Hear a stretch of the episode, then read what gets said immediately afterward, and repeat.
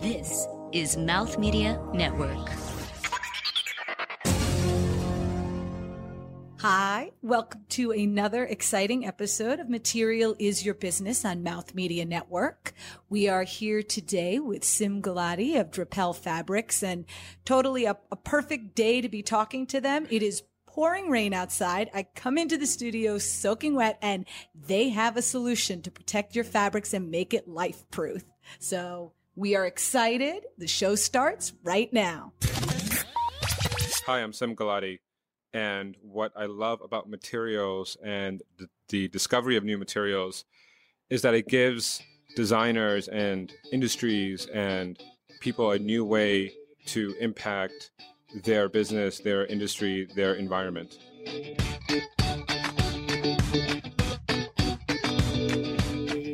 New York City, this is Material is Your Business, a podcast covering the science, technology, and business of materials and manufacturing.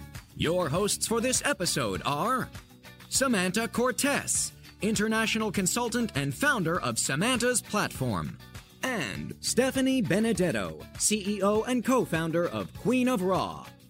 And now, here are your hosts. Welcome. I'm Stephanie Benedetto and I'm joined by my co-host Samanta Cortes. Hola. And our guest today is Sim Gulati of Dropel Fabrics. We are recording on location at the Mouth Media Studios at Voyager HQ. And Sim, in the first segment of the show, we really like to give a kind of reader's digest, high level thumbnail sketch of who you are and how you got started. And I know you previously have been on Fashion is Your Business, episode number 34. So everybody, you can also listen to that to get more information. So Sim, how did you come up with this idea and get started? Uh, first of all, it's great to be here. Uh, thank you for having me. Um, wow, that was some time ago, 30, episode 34. Um, but um, how we came up with Dropel, what inspired Dropel, um, and uh, yeah, I'll sort of share my background so you get a perspective of how I'm looking at the business and then really the industry. Um, I grew up in New York. My family owned factories in India, and so um, you know, as a child, grew up. Uh, I grew up in New York, where my my dad would take me to meetings when I was 13 years old. I'd be playing with my food, and he would be you know having these deals um, over dinner, and I would be kind of learning through osmosis. I went to school at Oxford, studying international relations and economics, and thought I was going to be a banker or a consultant, but instead moved to India to to learn about the family business. And that's when I discovered that I could start my own business by working with factories in Southeast Asia and China and contracting them. And uh, so that's when I started my first business. And over the years, working with major retailers and department stores, I saw a lot of innovation happening in polyester and synthetics, really led by companies like Nike, Lululemon, DuPont, 3M. And similarly, I saw the same amount of innovation happening in outerwear like Gore-Tex, Patagonia, and North Face. But natural fabrics and the fabrics that we all sort of wear on a day-to-day basis, there was no innovation happening. And so that's when we began working with, with material scientists, chemical engineers, and created Dropel. It's an incredible innovation, and I think something that we can all benefit from on rainy days, or especially in New York City in the subway. You're sweaty, you get to the office. Can you tell us a little bit more about what the fabric actually does and what how it makes it life proof? Sure, yeah. Um, so our goal is to make clothing life proof, and the idea here is that we want to bridge material science and the fashion industry by taking the functional and protective properties of polyester and bring them to natural fabrics while still maintaining their softness and breathability. So properties like stain repellency, oil repellency, um, wrinkle free, antimicrobial, um, and then many others. And so the idea here is that to use a lot of these a lot of these properties that were specifically reserved for polyester and now onto our natural fabrics like cashmere, linen, wool, denim, and fabrics that typically have not had any sort of functionality and are finer and more fragile. It's actually very interesting. I've um, I have a friend of mine that does the textiles in Puebla, and he weaves the fiber before you put it into production. Mm. He was um, mentioning to me the other day that he's mixing a percentage of cotton with a steel. Mm. Is that something along the lines that you're what you're doing, or yeah, so it's interesting. Um, that is sort of mixing and blending fibers, um, and we are doing that on, on the nanoscale by using nanofibers um, and not doing yarn. Uh, but the idea here is, and sort of what the what I fundamentally believe is that if the right technology exists, within the next five to ten years, all of our clothing can be functionalized in one form or another, and whether that is through functionality, whether it is through um, nanosensors, whether it's through you know nanofibers, we will have some sort of functionality. Now, given the fact that 80% of our wardrobe is natural fabrics, I believe that the road to that is through advanced fiber modification. And so um, we're not really combining fibers as a we are rather modifying fibers. And how are you kind of getting into the actual modification of fibers? Do you work with a team of scientists? What is that kind of process like? You have this idea, this vision for a, a fiber that behaves a certain way, and, and, how do you make it happen? Yeah, so it's a proprietary process that we're developing now um, in our labs, where uh, we have a great team of material scientists, um, you know, from MIT, from uh, the Mag Lab, and as well as uh, you know uh, North Carolina State. So the idea here is to take take scientists that have have worked and understand um, sort of the application of fibers, and then also bring in executives and bring in folks who understand supply chain and bring them together. Because in order to have impact impactful change in the market, we have to work within the existing supply chain of brands and retailers. So when we do look at technologies, that's sort of the lens in which we look at is how can we take material science breakthroughs and then integrate them in the way retailers work today. That's very interesting. I've heard a lot about the tracking, mm-hmm. as in fibers being um, twisted in a tracking system. Yeah, yeah, So you kind of follow through the, the, the process of where that, that fabric went to. Mm-hmm. Have you heard anything about that?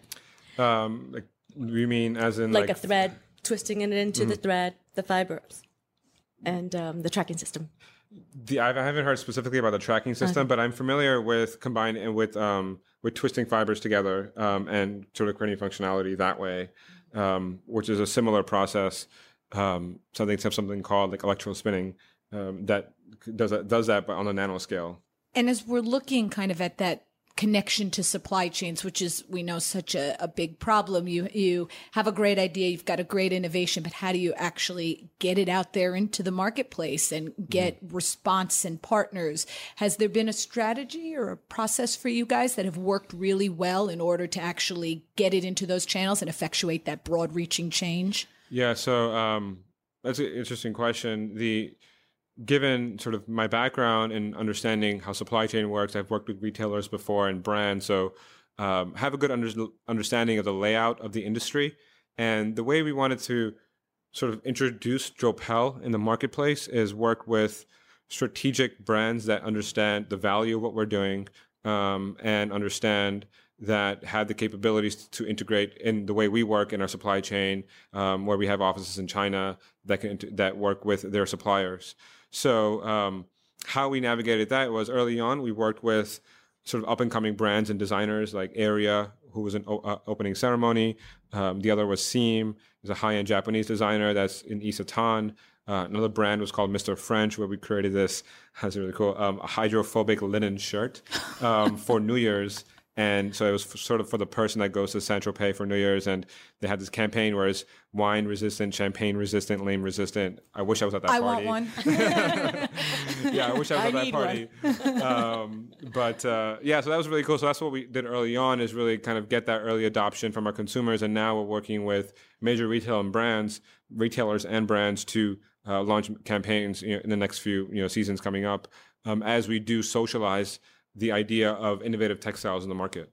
And as you're working with those kind of major brands and, and big customers, do you find that they tend to come to you with a certain idea and they're looking for you to customize your product more in a specific direction? Yeah. Or are they kind of looking at everything you have in your book and able to kind of work with and adopt it? Is that process complicated?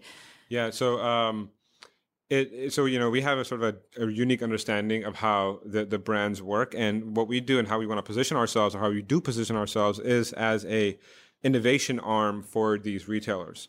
What brands are really good at are is designing and distribution.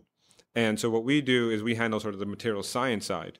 A really interesting example is that so we had uh, one of our fabrics and we took it to a client and you know it was hydrophobic, uh, so it repels waters and stains and our customer, which was a, a golf brand, um, you know, sort of a active sort of brand, and they were like, "Great, we love what you guys are doing. However, there's a problem because in our uh, customer, they're going to sweat when they're playing golf, and we want the moisture to be absorbed and not repelled.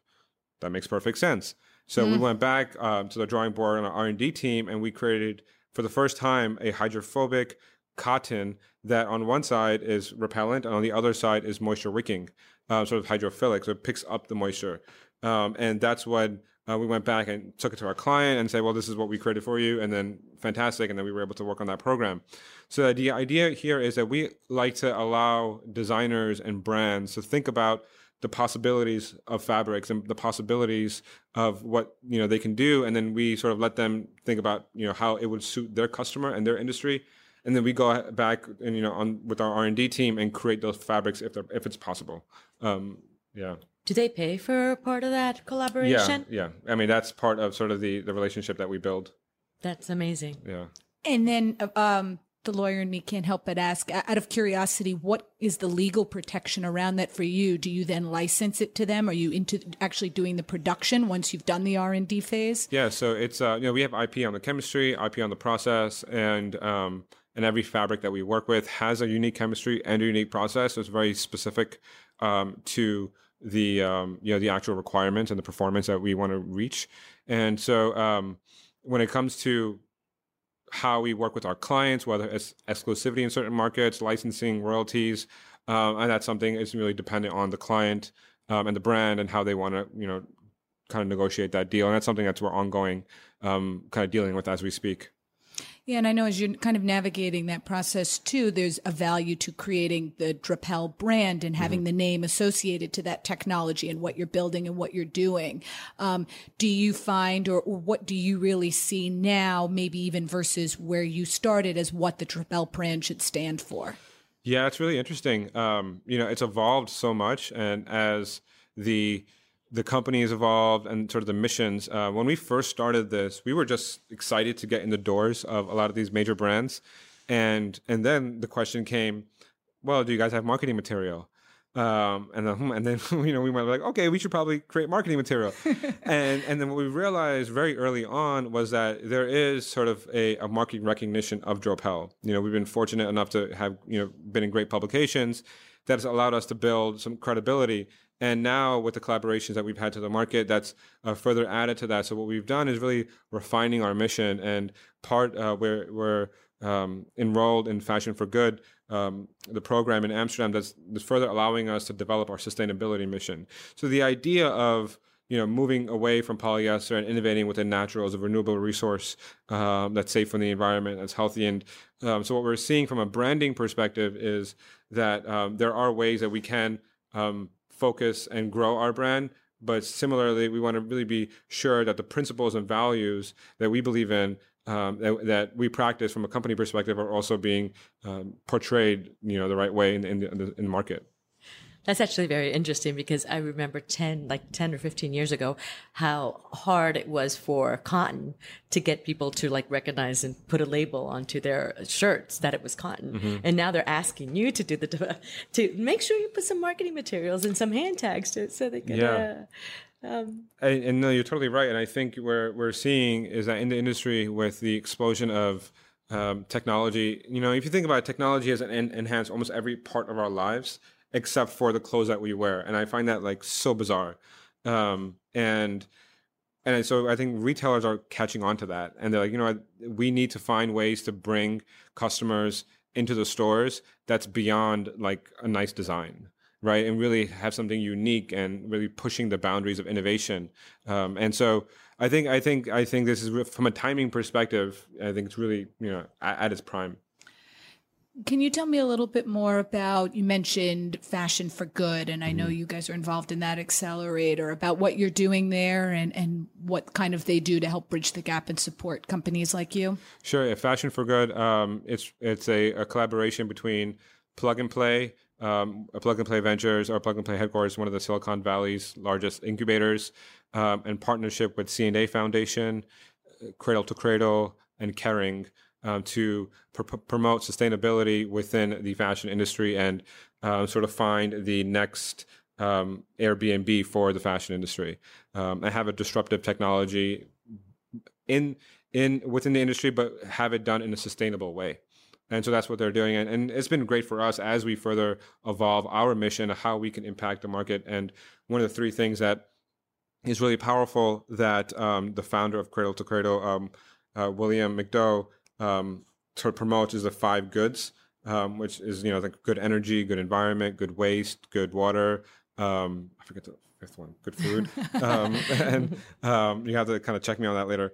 But the and that's really and that's you know that's helped us also ensure that as we are developing our technologies as we are further pushing uh, the boundaries of innovation that we're doing it in, in a sustainable way uh, that is you know not just less harmful but actually good for the industry well, I'm going to add one more good. That's a good time for a fast break. We'll be back soon on Material is Your Business with Sim Gulati of Dropel Fabrics, making your fabrics life proof right after this.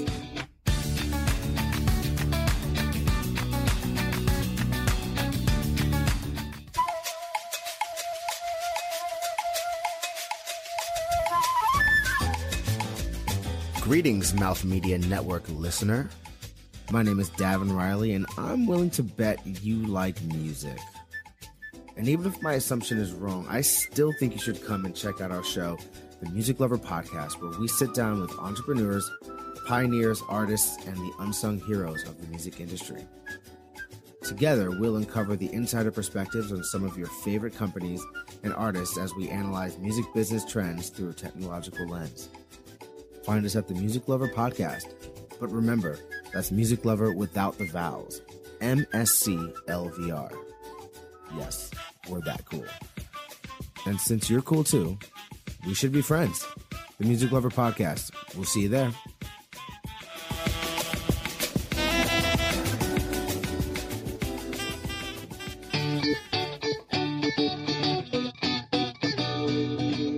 Welcome back to Material is Your Business. We're here with Sim Gulati of Dropel Fabrics. And wait, actually, are, are you guys still going by Dropel Fabrics? I thought I saw some change somewhere recently. Yeah, no, actually, you're right. Um, we're now just Dropel, um, and uh, we feel that that encompasses more of what we do and moving you know further upstream from fabrics to fibers to yarn and other developments and nanos really interesting. And I know we were kind of talking a little bit on break about manufacturing and bring it back into the US, which is near and dear to our hearts, Samantha especially.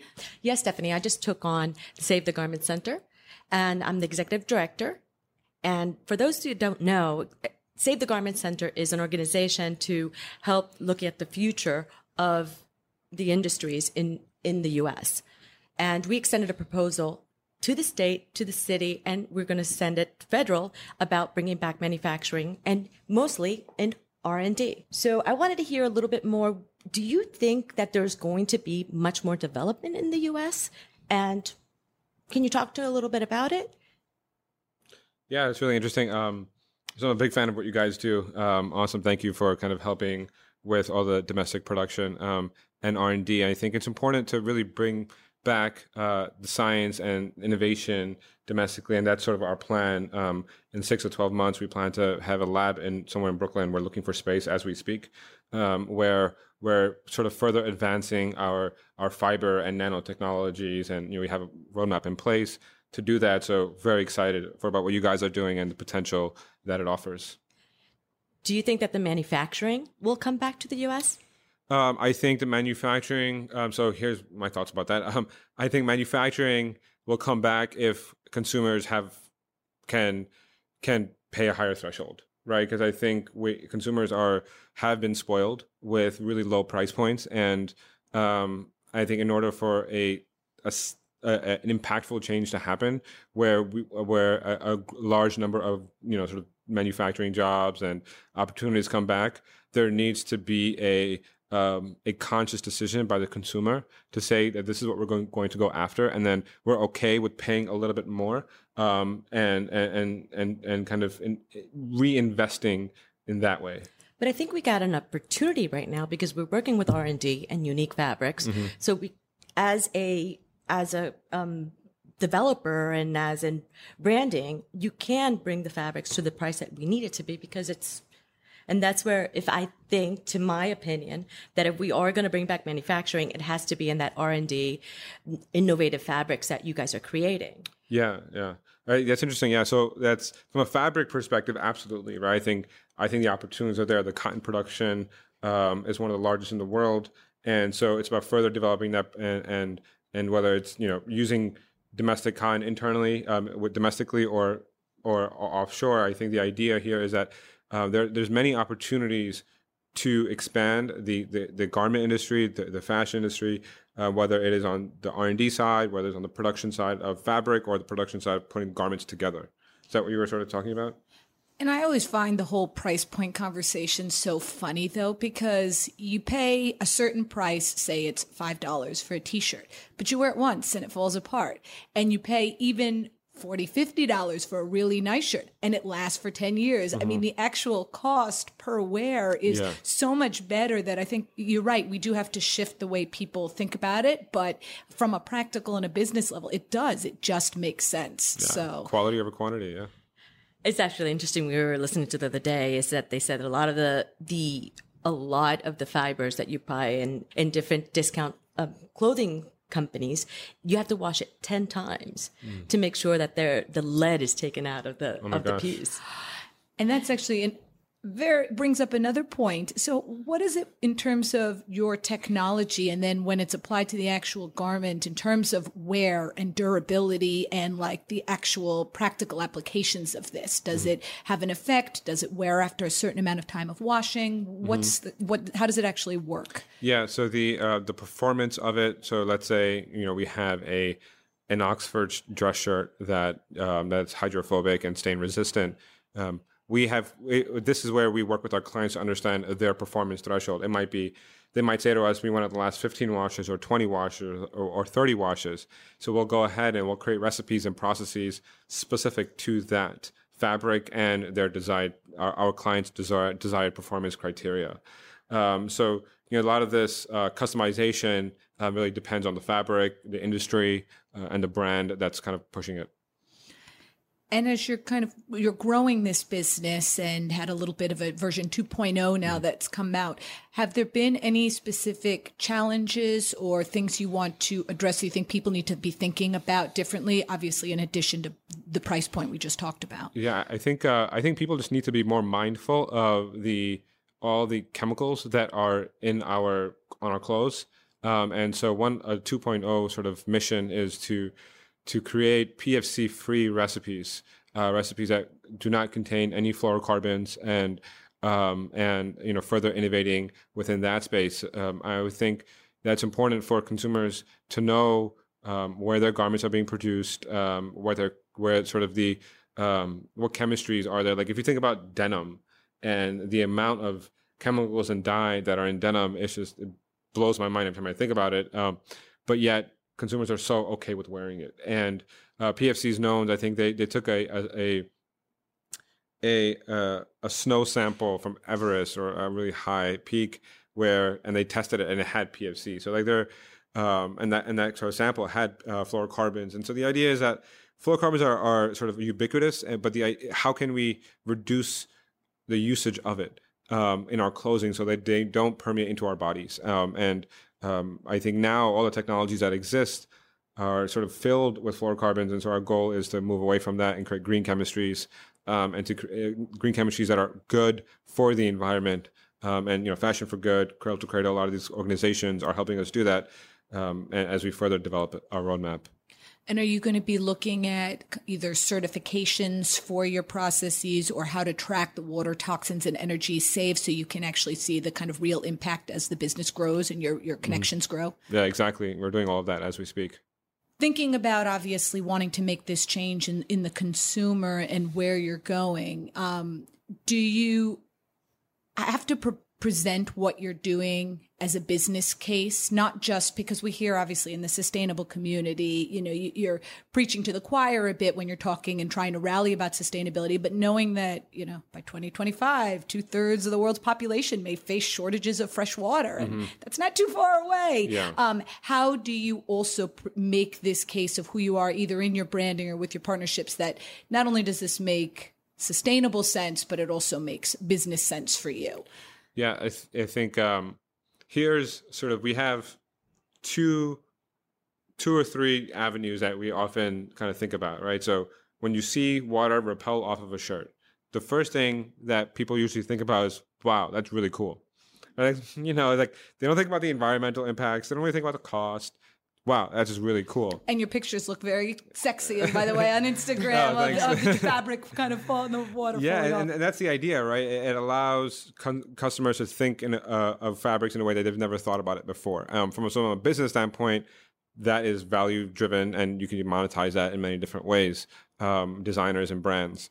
Um, so you know that's sort of how what we've seen has really hooked on from a, a business standpoint, um, and also because they can because brands can do this on almost any of their fabrics, they don't have to change their existing product collection, right? So if let's say for instance a well-known brand is producing a, a t-shirt that you know is a plain t-shirt, they can then have the same exact t-shirt at a very similar price, but now with our technology on it. Um, and so the question becomes is why wouldn't you do that, right? Why wouldn't you now have a product that creates more value for you as a brand, right? Because you're able to charge a little bit more. The customer wants to buy it because they're excited about it. Um, so it's really a win-win um, how we see it. And so when we look at from a business perspective, our the closeness and we work with our brands allows them to to position this in a way that they can gain the most value from. So one question on that dripping of the water onto the fabric was that is it created from the fiber when you twist the fiber, or is it a um a, a layer of something that you place on the fiber? Yeah, it's application process. It's application process. yeah. And, you know, it's as you're looking at the supply chain and where you are now and where you're going, and obviously having these huge, big, amazing retail partners are so important to the business. But for the students and the emergent independent designers who are going to be tomorrow's big designers, are there opportunities and ways eventually for them to engage with Dropel to look at how they want to innovate perhaps a new technical textile and then how do they even get access to it if they can yet, or maybe it's not yet? Yeah, no, that's something that um, we've really thought about is how can we, uh, you know, we're we're early stage company, still kind of early stage, um, and um, When do you stop becoming early I stage? don't know. I don't know. I, I think Uber is still considered a startup. I don't know, um, but uh, you know, so we are limited in our bandwidth, and so I think our goal at some point is to create sort of an open source platform where we can have designers come in and use our product, create you know fabrics with it, and create a sort of a catalog in which designers can purchase our fabrics. And so I think we'll get there. It's just like stepwise for us to create a, a way um, in which we're sustainable as a business standpoint, and then can then allow sort of the other um, areas of the business to expand. That's a perfect spot to have a fast break. We'll be back with the final segment uh, where we get to ask personal questions and our fun feature remnants right after this on Material is Your Business.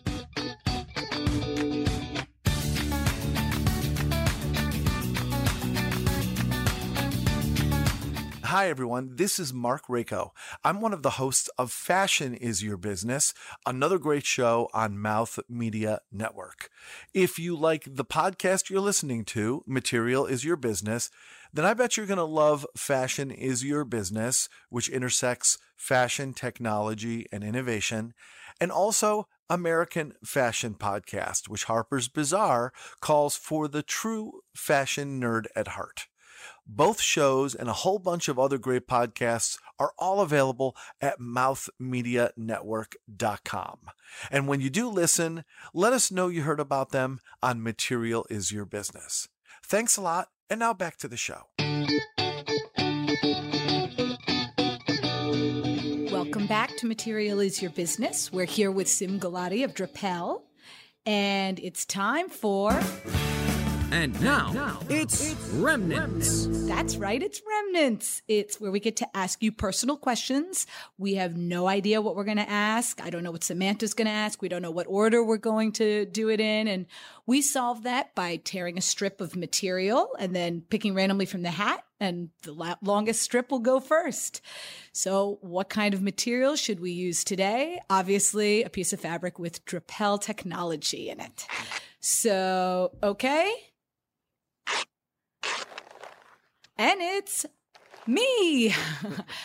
so, Sim, when you're thinking about the future and if kind of there were no science, math, technical considerations and issues applicable, what would be the greatest superpower or innovation you'd want for a piece of fabric to be able to do? Oh, um, that's easy. I'd want like a a fabric that grows and shrinks and thickens and cools and heats and answers my phone and plays my MP3s all at once. It's just another another you that does the work. just everything. It's just everything for me. Um, but I think having, um, you know, in terms of fabrics, the, you know, I think we don't really have to think that far out of the box. Because a lot of this is already happening. Um, I think the future is way closer than we think it is, um, and uh, um, but one that can grow and shrink would be cool. And I know I've seen they've also been doing those fabrics kind of that heal themselves. And Right, so you're right; these things seem so sci-fi, uh, but and they and they're becoming more and more accessible. And obviously, that's some of the great work you're doing to get it more accessible into the hands of the community and get fashion and designers to use it. Are you guys also looking at other applications beyond just fashion for your fabrics and materials? Yeah, um, and so we've wanted to do this for a while, um, and we did a you know a little pilot where we're working with hospitals, creating um, uniforms that repel bodily fluids and prevent bacteria. Um, and so one of the things is that oftentimes volunteers in third world countries will have to wear polyester uniforms because they don't have access to clean water or, washing or laundry. So um, they're forced to wear polyester. Where uh, with our technology and our fabrics, they can you know wear a cotton fabric, still be soft and breathable and be comfortable. You know in you know in those harsh environments. Um, and still be able to you know wear cotton and um, and not wear polyester. So the, we do want to um, kind of we do want to go into uniforms and uh, working with uh, the healthcare industry. I think that would be really impactful and powerful, uh, where we can prevent the spread of bacteria. Actually, one of the where where we sort of thought about this was um, uh, last year. There was a piece on 60 Minutes stating how one of the leading causes of the Ebola virus was the transmission of bacteria through the uniform because it would get stained, um, and so that's why they moved to polyester. And I was like, how? And then we created fabrics that repel bodily fluids. So um, that's an area that we were really interested in. Fantastic. And I can also think in like interior design, automotive. I mean, there's huge, interesting Yeah, I mean, applications for this. yeah, fabrics are ubiquitous, right? And so, you know, where can we really start? And um, you know, how do we how do we want to impact uh, any industry that we go in, right? And how do uh, what is the sort of imprint that we see? And we see this business as a business that I'm going to be working on for the rest of my life. And so, there's no rush into like getting into markets. We want to do it sort of the right way. Fantastic. Yeah. And just because, let's pull the next piece of fabric. Go figure, it's Samanta. Um, I actually have so many other questions for you, but uh, I would like to stay back on track on our, our our conversation, and it's more about when you were, as a child, going to to the factories. What type of machines impressed you the most, and why? Um, so the, the, there's two machines that I just find really fascinating, um, which are um, embroidery machines that like just are like the lines of embroidery machines that just kind of like are just plugging at one time. I just find that like that them acting in unison just always like when I was going as a child would often like hypnotize me. I would just like stare at these embroidery machines like puncturing holes into fabrics and creating this beautiful design. That's actually my passion too. I had an embroidery company for twelve very cool. years, so yeah. Nice. Yeah, embroidery machines are fun. Um, also, like knitting machines, um, that kind of like circular knitting machines, I find pretty cool too. Yeah. Sim, can you give us kind of a final thought, maybe as you look back on your work or this interview or your personal experience? Any any final thought you want to leave us with? Um, the final thought would be, you know, if I would say, you know, if there's an idea, um, you know, how however crazy it may appear um, when you think about it, and if you think it has even an iota of being a reality, to work on it. I love it. I love it. How can uh, everybody connect with you and your business? What's the best way? Sure. Uh, shoot me an email, sim at dropelfabrics.com. Thank you so much, Sim. It was Awesome. great Thank having you for you. having me. For Samanta Cortes. Adios. And I'm Stephanie Benedetto. Go change the world, everybody. Thanks for listening and see you next time on Material is Your Business. This has been Material is Your Business. To suggest guests or content for the show, or to become a sponsor, email us at podcast at materialisyourbusiness.com. Keep up with the show on social media at Material Biz Show. That's Material B I Z Show. Episodes available on iTunes, Stitcher, and Google Play, along with our website, materialisyourbusiness.com. Produced by Mouth Media Network. Copyright 2017, all rights reserved. No portion of the episode may be distributed or published without the express written permission of the producers. Thank you for listening. This is Mouth Media Network, covering the business of lifestyle.